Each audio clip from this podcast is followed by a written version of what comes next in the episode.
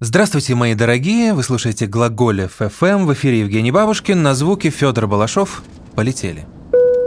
Что такое дом? Подкаст о том, где мы живем. Я очень хорошо помню свой первый полет. Это был советский кукурузник Ан-2. Знаете, такой крохотный самолетик со сдвоенными крыльями. Меня тошнило все полтора часа полета. И хотя с тех пор я летал и на военных вертолетах, и на красивых пассажирских Боингах, для меня полет по-прежнему радость и приключения – как будто стоит пристегнуть ремень, и в жизни сразу появится смысл.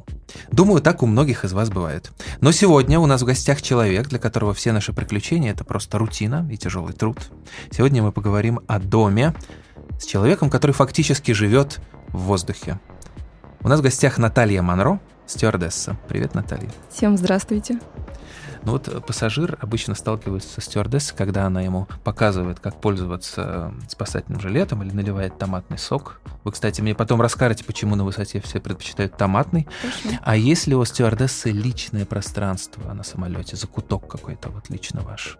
Это кухня, где бортпроводники готовят э, телеги к выходу и так далее. А, ну, туда так часто заглядывают пассажиры, что расслабиться не особенно удается. Поэтому, если шторки закрыты на кухню, то я не советую туда заглядывать и очень назойливо пытаться разговаривать с бортпроводниками, потому что все-таки хочется отдохнуть, абстрагироваться от людей и немножко переключиться в себя и снова в путь, снова в салон. Ну вот э, те, кто летает постоянно, ну как-то mm-hmm. вообще обустраивают личное пространство в воздухе. Вот пилоты, например, у них там фото любимой собаки. Никогда. На... Нет, такого нету. Ты приходишь на работу, ты приходишь, ты берешь с собой свой рабочий чемодан, личные документы полетные и себя самого. Все. А, более ничего, никаких фотографий, ничего лишнего быть не должно, потому что все очень строго расписано, что можно, что нельзя. Поэтому, что касается пилотской кабины, личных фотографий точно быть не может. Но бывают э, очень э, религиозные бортпроводники, такое мне тоже встречалось. Они в самолетах вешают иконки на кухне, в кабине пилотов и так далее. На самом деле это очень чудно, потому что, ну, Особенно, когда один самолет переходит в другую авиакомпанию, а иконки продолжают висеть, это несколько как-то напрягает. Хорошо, давайте тогда с самого начала. А сколько времени э, стюард, стюардесса проводят в воздухе, в принципе, вот в месяц, например? Сколько дней, часов? Ну, санитарная норма налета 80 часов. Более это уже переналет идет. А, соответственно, в год не более 900 часов. А, ну, нету четкого графика. У нас план бывает на месяц, в каких-то авиакомпаниях только на неделю вперед, на 6 дней. Поэтому ты можешь летать каждый день. Бывает так, что сделаешь один рейс короткий сидишь три дня дома, потом опять один рейс и опять три дня дома. По-разному. Ну вот а в тяжелый месяц сколько дней вы проводите дома на земле? Знаете, мне так сложно сказать, но, наверное, а, полных полные сутки, дня четыре, может быть в месяц, потому что все остальное это не полные сутки, это может быть 12 часов между рейсами, 18. А, знаете, когда я летала в очень известной авиакомпании много лет назад, э, я помню, у меня за год всего лишь один раз было три выходных подряд. Один раз за год, три выходных подряд. Это была нереальная роскошь. И я вот до сих пор помню, думаю, вот это ничего себе. Слушайте, если вы до сих пор их помните, так расскажите, как вы их провели. Вы знаете, не могу вам точно сказать. Наверное, какими-то делами занималась. Но когда так интенсивно летаешь, все люди, друзья твои, которые на Земле, которые не летают с тобой, коллеги и так далее, они уходят не то что на второй план, а на десятый. У тебя нет на них времени. У тебя есть время только на то, чтобы прийти домой, сделать основные бытовые какие-то дела, куда-то поехать, а все остальное время занимают именно люди, которыми ты общаешься на работе. Насколько вообще сильна соци... социализация в воздухе? Я слышал много историй про то, как браки заключаются в воздухе, э, романы многолетние происходят, но вот дружеская компания формируется, правильно? Да, если вы имеете в виду между коллегами, бортпроводниками, да. ну, э, у нас всегда разный экипаж. Мы приходим э, на брифинг, и мы никогда не знаем, кто с нами летит. То есть мы видим фамилии, имя, но не знаем этих людей лично. Это всегда разные люди. Соответственно, условия работы таковы, что тебе всегда приходится подстраиваться под нового человека, и тебе нельзя развернуться, психануть, показать свой характер, уйти и не делать. Ты работаешь в команде. Соответственно, это очень сплочает, и э, получается так, иногда выходишь с рейса, и такое ощущение, все твои коллеги, это просто близкие тебе люди, брат, сестра, ты обнимаешься, целуешься, говоришь, хоть бы еще раз в рейс, такая замечательная бригада. Бывает, конечно, и наоборот. Выходишь и думаешь, скорее бы домой и забыть. Вот. Ну, конечно, бортпроводники очень коммуникативные люди, поэтому если вы их где-то встретите, идет маленькая компания, вроде бы видно, что не такие уж и друзья, но они где-то идут по берегу на Пхукете, это, скорее всего, экипаж какой-нибудь авиакомпании. То есть, постойте, если я вас правильно понял, э, вполне возможно, что вот эти люди, которые провели друг с другом 8 часов э, в самолете, больше никогда не увидятся. Возможно, такое, да, да.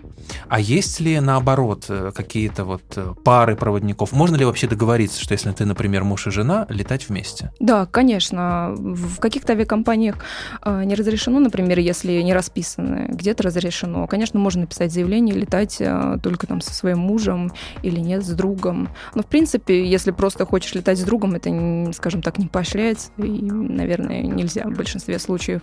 Но муж-жена э, на моей практике бывали такие случаи. Старший бортпроводник, а жена летает там в эконом-классе или в бизнес. Но многие не хотят так летать, потому что если есть дети, э, не дай бог что, как бы сразу минус два родителя. Поэтому многие и стараются вместе не совершать рейсы. Ого, это прям э, такой серьезный момент был. А, ладно, давайте в сторону, в сторону легкости и веселья сейчас уведем э, передачу, а потом вернемся к серьезным вещам. Э, я как-то раз повезло мне или не повезло оказаться на свадьбе стюардов. Стюард женился на стюардессе. И Тамадой был очень старый стюард, который там налетал, я не помню, как там, лет 15 или 20 он провел в воздухе, mm-hmm. и э, там был очень-очень длинный, очень неприличный тост, и суть которого сводилась к тому, что в самолете либо Э, нет личной жизни вообще, либо ее очень много, и она ну, очень разнообразная. Так вот, Наталья, ну вот э, откройте тайну, как это все устроено в воздухе? А именно так и устроено, как вы сказали. Либо личной жизни нет вообще, совершенно. Ну, как только ты знакомишься с кем-нибудь на Земле, кто работает здесь, а, ты постоянно летаешь, и нет времени не увидеться, ни на свидании, никогда не, не соприкасаются графики. Это невозможно построить. Если ты начинаешь с кем-то встречаться, кто летает, Э, тоже графики могут не совпадать. Ну, есть э, такие люди, которые свою жизнь активно устраивают личную. То есть в каждом городе либо мужчина, либо женщина. Да и свои бортпроводники тоже есть неплохие. И девчонки красивые все, и ребята. Поэтому это, это правда. Либо так, либо так. Две крайности. И сколько так можно выдержать? Я спрашиваю, разумеется, не про ваш опыт, это mm-hmm. было бы неприлично, а в принципе, наверняка же вы вам жаловались или наоборот хвастались. А сколько можно выдержать? Ну, вы знаете, вот за себя могу сказать, я спокойно отношусь. Для меня работа всегда была на первом месте, личная жизнь это уже там третье дело, второе. Поэтому тут нужно распи- расставлять приоритеты правильно. Либо семья, либо твоя работа, потому что на этой работе все подчинено только ей, никак иначе. И выбираешь. Бывают такие случаи, что приходишь летать, приходили у нас девочки или мальчики, у них или муж, или жена, они не летают, сидят на земле, разводились, расходились пары, потому что очень сложно. Но расходились не из-за измен, наверное, а просто ну, из-за... Ну, и из-за этого в том числе, потому что, я думаю, много историй слышали по поводу того, какие пилоты э, веселые ребята снимают кольца в кабине, знакомиться с бортпроводницами и так далее, и так далее, и так далее. Такая интересная профессия. Ну, тут и пилотом быть не надо. Такие веселые ребята есть и на Земле, конечно ну. же. Но я понимаю, что тот сам распорядок жизни, конечно, диктует определенную... Да. Э, да. Э, хорошо. Вот эти... Э, 4, 5, 6 полных дней, которые э, стюардесса проводит на Земле. А вы успеваете ощутить, что вы дома? Где вообще ваш дом? Мой дом это самолет. Никак иначе. Да, когда я прихожу к себе домой, а, ложусь на мягкую кровать, обнимаю любимого кота, то я ощущаю себя тоже дома. Но в большинстве случаев ты понимаешь, что именно самолет твой дом. У меня были такие ситуации, мы летели куда-то в командировку, мы летели пассажирами в этот пункт назначения. Я сидела, и я просто понимаю, что я вот, что самолет это мое, это вот просто мой дом. Я знаю каждый туалет, я знаю каждую дверку, где что не работает, где что оторвалось, где что нужно поправить. Причем самолетов много, разных типов, разной модификации, и ты в каждом самолете знаешь, что что-нибудь не так где там наклеечка приклеена, не дай бог, или что-нибудь еще. Это, это дом. Другого просто не может быть. Ну, то есть, как вот обычный человек, да, земная крыса э, входит в, в квартиру и примерно понимает, так, это дверь, это туалет, тут кухня, тут готовят. Вы то же самое знаете про любой самолет. Конечно, конечно. Мы приходим на борт, и нет такого ощущения, что...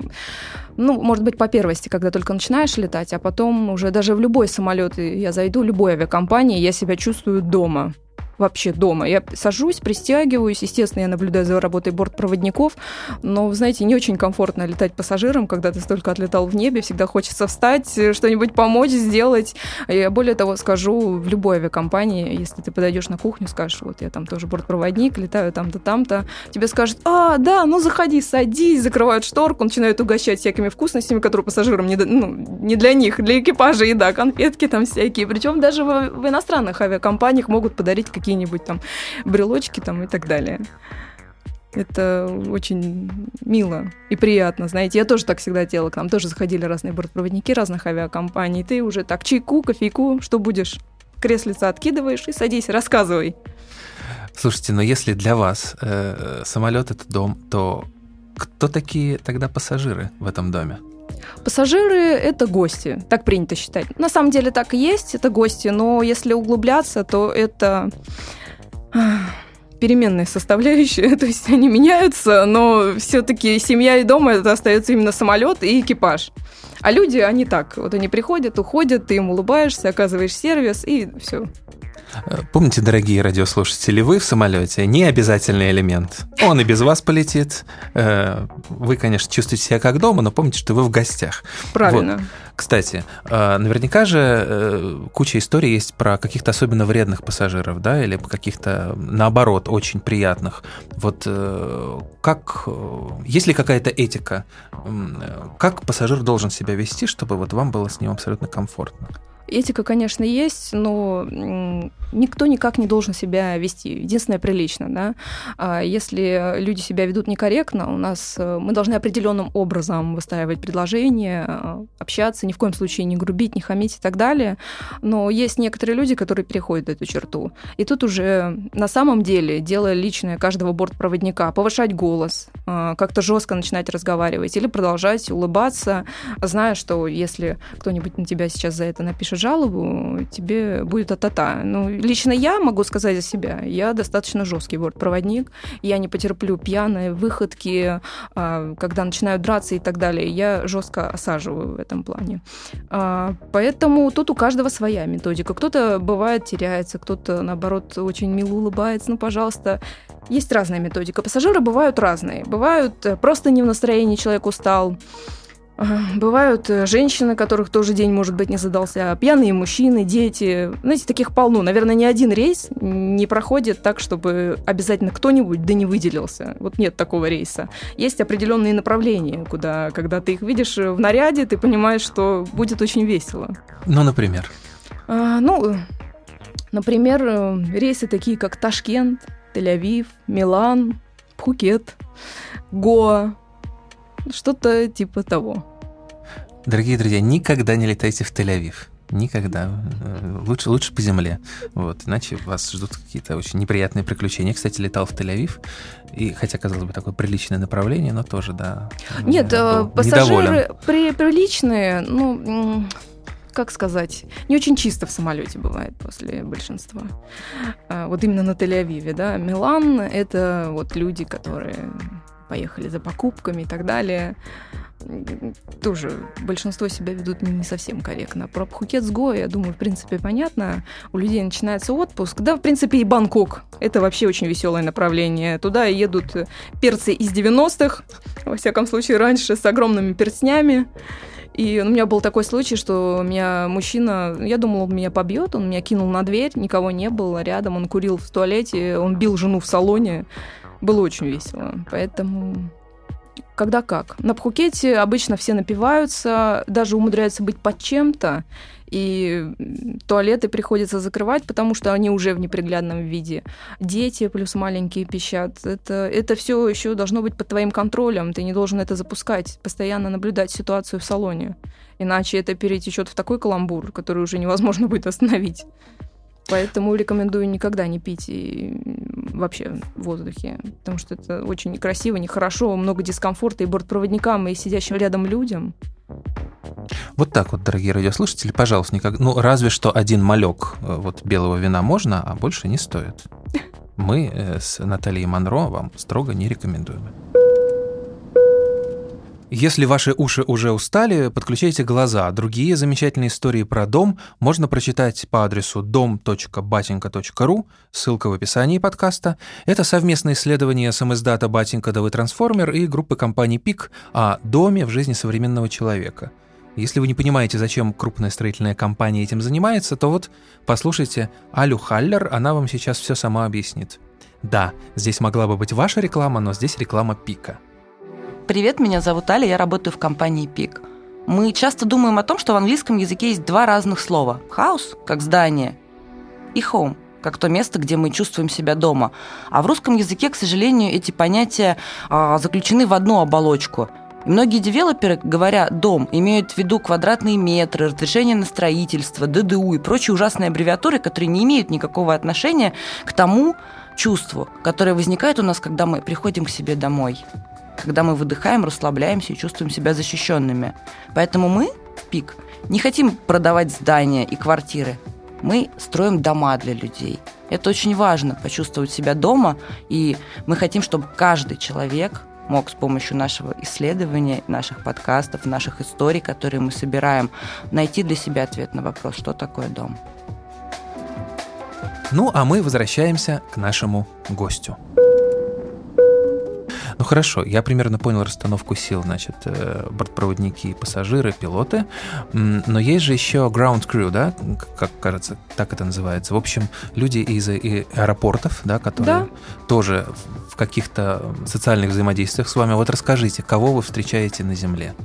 Работники, наземные работники – это уборка, наши любимые, мы их называем крошками сорти. И группа захвата, потому что как только открывается дверь, выходят пассажиры, все, забегают эти люди, которым нужно в короткий промежуток времени убрать весь самолет, и они действуют как группа захвата. Они везде, всюду, всегда все начинают быстренько мыть, раскидывать. Также есть представители наземные в аэропорту, которые тоже решают э, различные вопросы проблемные и не только.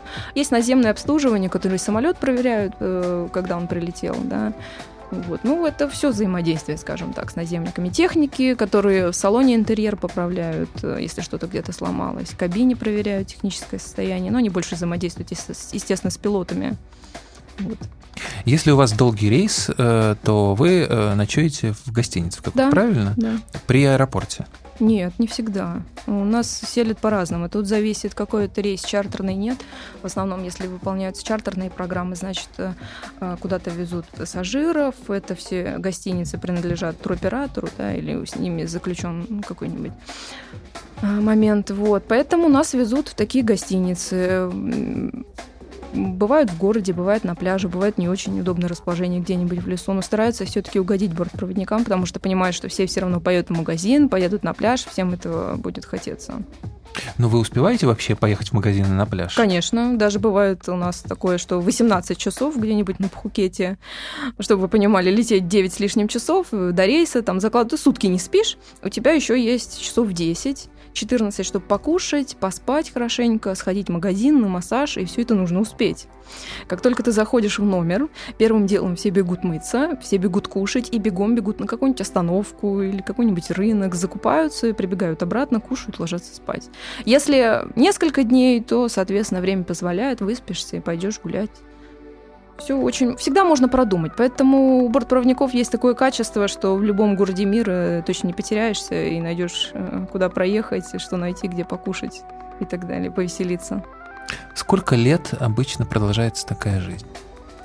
У всех по-разному. Кто-то приходит э, в небо, думая, что романтика, совсем легкая работа, надо просто ходить красиво и улыбаться. На самом деле нет. Это прекращается сразу, как только ты приходишь на борт, ходить красиво и улыбаться. Это интенсивная работа, кто-то не выдерживает сразу. В принципе, если профессия не подходит, люди не остаются надолго. Полгода, год максимум, и человек уходит. А, кто-то летает дольше. Ну, в принципе, если ты остаешься больше года, то это уже затягивает, ты не можешь с этим порвать. Даже если ты уходишь, ты все равно потом возвращаешься и приходишь. А, кто-то летает 20, 15 лет, 30 лет, становится инструкторами, еще более летает, уже учит других бортпроводников а, всем необходимым моментам. То есть, если мы видим, э, не знаю, ну, предположим, 35-летнего бортпроводника, то это, скорее всего, уже какой-то патриарх. Да нет, 35 лет э, человек мог, мог прийти работать в 28 в 29, в 30, если он хорошо выглядит, хотя 30 это такой уже порог э, определенный, могут и не взять, да, но если человек хорошо выглядит, владеет английским языком хорошо, да, там, другим языком, э, то его возьмут, может, он только 5 лет летает. Если скорее вы видите человека, которому 40, да, и за 40, то да, это уже можно сказать, что человек лет 10 уже точно отлетал, а может быть и больше, может уже и 20. Но вот по поводу этих э, ограничений возрастных и иных, я помню, был вот этот страшный скандал с Аэрофлотом, когда они, значит, толстых стюардесс перевели на какие-то заштатные да. линии. Вот. Э, насколько это вообще распространено в авиакомпаниях? Это первый вопрос. И второй, насколько это связано с, ну, с каким-то притеснением или с какой-то политикой компании по поводу внешности, а насколько с требованиями по здоровью? По здоровью люди проходят и в 52, и в 53 а, в ЛЭК медицинскую комиссию, все прекрасно. Далее уже авиакомпании распоряжаются на свое усмотрение, кого они хотят видеть на своем борту.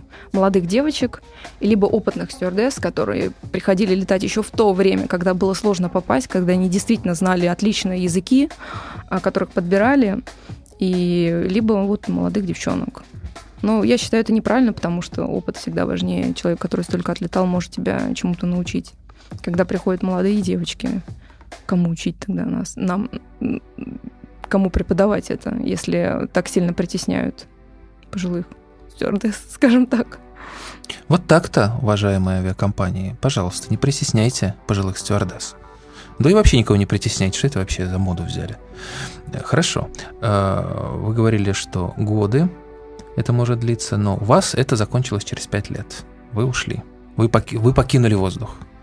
Как это случилось и почему? Я не могу сказать, что я покинула. Вы знаете, я уже уходила и возвращалась. Очень тяжело прощаться с этим. На самом деле, работа, авиация, самолеты, оно продолжает быть моей жизни, потому что я всегда слежу за всеми новостями. Я знаю, что, как, где самолет, какой, в любой точке мира у меня флайт-радар, я всегда в курсе. Но пришла, ушла я, потому что здоровье, оно уже давненько начало подводить. И я решила завершить с этим, потому что, честно говоря, нынешняя текущая заработная плата на рынке бортпроводников на себе не оправдывает с таким интенсивом полетов, с таким отношением бывает иногда руководство. Поэтому, если сопоставлять, это все уже как-то нелогично выходит. Проще спуститься на землю и спокойно работать. Ну, известное дело, что сейчас э, про э, секс, например, э, и эротику можно рассуждать открыто, а вот вопросы зарплаты это что-то такое новое, интимное. Но давайте уж раскройте тайну. Сколько платят бортпроводникам в России? Э, нижний и верхний порог. Зависит от авиакомпании. Если авиакомпания какая-нибудь маленькая, региональная, да, то Бывает, к сожалению, 35 тысяч получают, э, Ого. 40. Ну, это совсем уже печально. На самом деле у бортпроводника все зависит от того, сколько ты налетал часов. Вот сколько ты налетал, столько ты и покушаешь. А, если ты брал больничный, значит, ты получишь меньше, потому что каждый час полета оплачивается, а именно когда включаются двигатели и когда не выключаются, а все остальное до и после это не оплачивается. Это идет оклад, это маленькая сумма совершенно. В среднем сейчас на рынке, я думаю, это 50 до 60. В авиации уже сейчас остаются энтузиасты и стареньких, потому что ты работаешь за идею, потому что авиация — это твоя жизнь, и ты будешь работать за эти деньги. В принципе, если бы сейчас оставалась на рынке авиакомпания, которую закрыли 4 года назад, и если бы в ней даже зарплата была 30-40 тысяч, я бы тоже никуда не ушла. Потому что там были прекрасные условия во всех отношениях, и коллектив, и отношения, и так далее. И за эти деньги можно было летать, как за идею. но на данный момент такая ситуация. Понятно. Что дальше? Э, ну, то есть, понятно, вы сказали, что можно тренировать потом да. Э, бортпроводников, но, наверное, как и в спорте, все-таки немногие становятся тренерами. Куда уходят бортпроводники? Инструкторами, либо в воздухе, либо на земле. Это частичная занятость. Они ведут летные книжки, делают проверки бортпроводникам.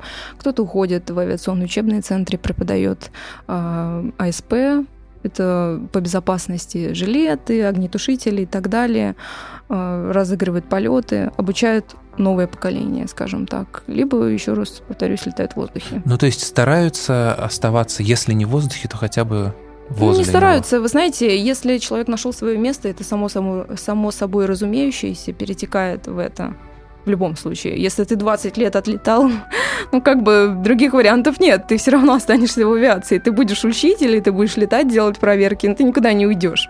Потому что ты это любишь, и у тебя есть образование, ты себя хорошо зарекомендовал и так далее. Ты пойдешь обучать следующее поколение. Да знаете, даже вот я в, в журналистике 15 лет отлетал, и все равно чувствую, что ну вот никуда не деться. Мне кажется, это даже не, не, то, не только с э, воздухом связано. Просто, просто привыкаешь к определенному образу жизни. Конечно, если ты себя находишь, но все-таки авиация за, очень сильно затягивает. Когда я училась на первоначальном обучении, нам сразу говорили, если вы останетесь, вас это затянет, вам будет очень тяжело с этим проститься, как с наркотиком. Действительно, это так. Я даже не ожидала настолько, когда я слышала, слышала эти слова. Я думала, ну, ладно, посмотрим. Я не знала, что это настолько станет моей жизнью. Я прям говорю, у меня сейчас мурашки. Я обожаю самолеты, обожаю небо, все это очень сильно люблю. И никогда не разлюблю, всегда это будет со мной рядом. Даже если я не буду летать. Это всегда будет моя жизнь. Я всегда останусь, останусь стюардессой, и это в любом случае для всех остальных. У меня дома куча самолетиков, это будет рядом со мной. Друзья мои, вот вы не видели, а Наталья, когда пришла в студию, у нее на пальто была такая очень красивая брошь, блестящая в виде самолетика. Так что я подтверждаю, э, подтверждаю ее слова. И вот когда я работал на телеке, было такое специальное место, э, операторское, а, она в разных компаниях называется по-разному. В общем, такое место, там диванчик, курилка, где сидят операторы и водители, потому что э, обычно корреспондент выезжает с разными бригадами. И вот это операторское, это всегда было очень особенное место, там всегда такая царила атмосфера э, мудрости и цинизма, вот, потому что это были люди постарше, и там было всегда накурено, там травились какие-то чудовищные байки, не имеющие отношения к реальности, иногда имеющие. В общем, это был такой вот дом операторов, он был очень крутой. А, у вас, а, у бортпроводников или у пилотов, я так понимаю, есть такое же пространство. Расскажите про него. А, такое пространство у нас есть в качестве комнаты отдыха. Полежать мы не можем в любое время пойти, только когда длинный рейс, к примеру, и между рационами много свободного времени, 5 часов, менее более. Мы делимся скажем так, бригада делится на две части. Первая часть идет два с половиной часа отдыхает, к примеру, да, и вторая тоже два с половиной в эту комнату отдыха. Она есть не везде, не на всех типах воздушного судна, потому что только на, шир- на широкофюзеляжных самолетах, а, на трех семерках, например, или на 747. Там есть прям отдельная комнатка, двухъярусные, скажем так, кровати, и на них отдыхает экипаж.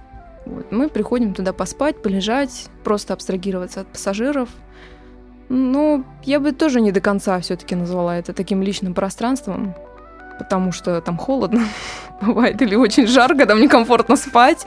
Плюс там такие матрасы, которые никогда не стирали, наверное, скажем так, не очень комфортно. Даже видели тараканов. В самолете? Ага, да. Они там тоже живут. Вот. вот так вот, дорогие друзья. Помните об этом, что пока вы за бешеные деньги купили билет на свой Пхукет, таракан летит с вами абсолютно бесплатно. Ну, что касается вот э, Боинга 747, это мой любимый самолет. В комнате отдыха там э, расположены черные ящики. А где расположены чер- черные ящики, это самая безопасная часть самолета. Ну, скажем так, насколько я по своим знаниям знаю, потому что хвост, он более безопасный, чем э, начало самолета. Вот, поэтому вот мне, кстати, тоже, что это кто-то это когда-то сказал чуть ли не в детстве. Я с тех пор всегда беру билеты э, в хвост, ну, если есть такая возможность. э, а расскажите тогда о других э, э, знаниях или суевериях, связанных с, э, с самолетом. Вот, например, мне кто-то, опять же, рассказывал, когда все, все эти самолеты стали, им стали давать имена, мне кто-то рассказывал, что на Кобзоне летать ни в коем случае нельзя потому что, ну вот, с характером самолет, вредный самолет, может что-то случиться. Вот у вас есть такой опыт? Э, есть такой момент. Но имена дают не во всех авиакомпаниях, в основном это бортовой номер. Но каждый самолет имеет свой характер, абсолютно точно. Если ты летишь, на, к примеру, в Фокстроте, ты знаешь, что у него там то-то, то-то, то-то не работает, и будет весело. Он себя проявит в полной красоте. Летишь на каком-нибудь другом самолете, ты знаешь, что этот самолет с такими-то причудами. Вот бывает, приходишь на этот борт несколько раз и постоянно не ладится. Я вот летала в прошлом году, нам пришел новый самолет. Ну, как новый, в нашей авиакомпании он был новый. И мы постоянно ругались на нем. Там есть одна кухня, вот сколько я на нем рейсов сделала, постоянно экипаж начинал ругаться. Причем ругаться очень сильно. И я уже просто потела, испарена по спине от э, того, что мне надо лететь на этом самолете, еще все дальние рейсы. И как не придешь, и я э, экипажам, девчатам говорю, я говорю, вы не заметили, говорю, постоянно ругаетесь на этом самолете. Вот постоянно летишь, и какой-нибудь конфликт. Говорят, да, действительно такое и есть. Вот есть такой один самолет, на котором все ругаются. Хорошо, а можно, я не знаю, постучать по алюминию или что-то сделать? Есть какие-то секретные приемы? Никаких секретных приемов. Я вообще не, суви... ну, не суеверна. То есть перед рейсом не советуется ничего пришивать, зашивать и так далее. Э, кто-то там погрешит перед рейсом, тоже как бы нежелательно. Что-нибудь еще, ну, я в это не верю. Еще, например, если вы обратите внимание, в основном, в, когда стоишь э, на вылет, э, в стекло видно, как бригады заходят в самолет пассажирам. Если вы обратите внимание, не могу сказать за зарубежные авиакомпании, только за наши, всегда на борт первым поднимается мужчина. Я с этим в корне не согласна, но это железное правило, и мне приходится подчиняться. Почему-то первый должен на трап вступить мужчина, потом уже поднимаются девушки.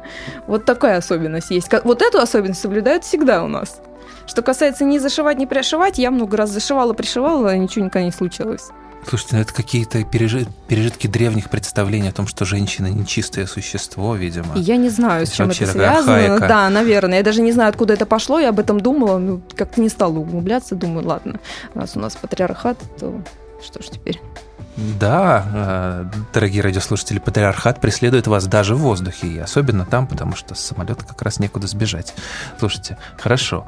А, а живность э, помимо тараканов на борту есть? Нет, только тараканы. Ну, крысы. Но если заведется крыса, то самолету будет не очень приятно, потому что она может перегрызть какие-то очень важные проводки, и это будет совсем нехорошо. Нет, крыс не бывает, да и змей, ничего такого. Может быть, в каких-нибудь тропических странах, типа Австралии, что-нибудь залетает, заползает, но у нас в России, кроме тараканов, навряд ли. Итак, друзья, э, подводя итог э, нашего подкаста, Э, давайте перечислим самые важные вещи. Во-первых, старайтесь не пить на борту. Ну и просто будьте людьми, да? Бортпроводники работают, в конце концов. Второе. А, ни в коем случае не заходите за шторку, правильно? Ну, можно да. один раз аккуратненько постучав, сказать, простите, пожалуйста, и задать свой вопрос или что-то попросить, но не постоянно. Вот. Третье. Если вы видите таракана, это нормально. Если вы видите крысу, бейте тревогу. Э, четвертое. Старайтесь, пожалуйста, бороться с патриархатом как в воздухе, так и на земле. И, наконец, пятое. Вот тут у меня вопрос, финальный вопрос. Мне на той свадьбе стюардов, о которой я рассказывал, да. Э, передали секретную информацию.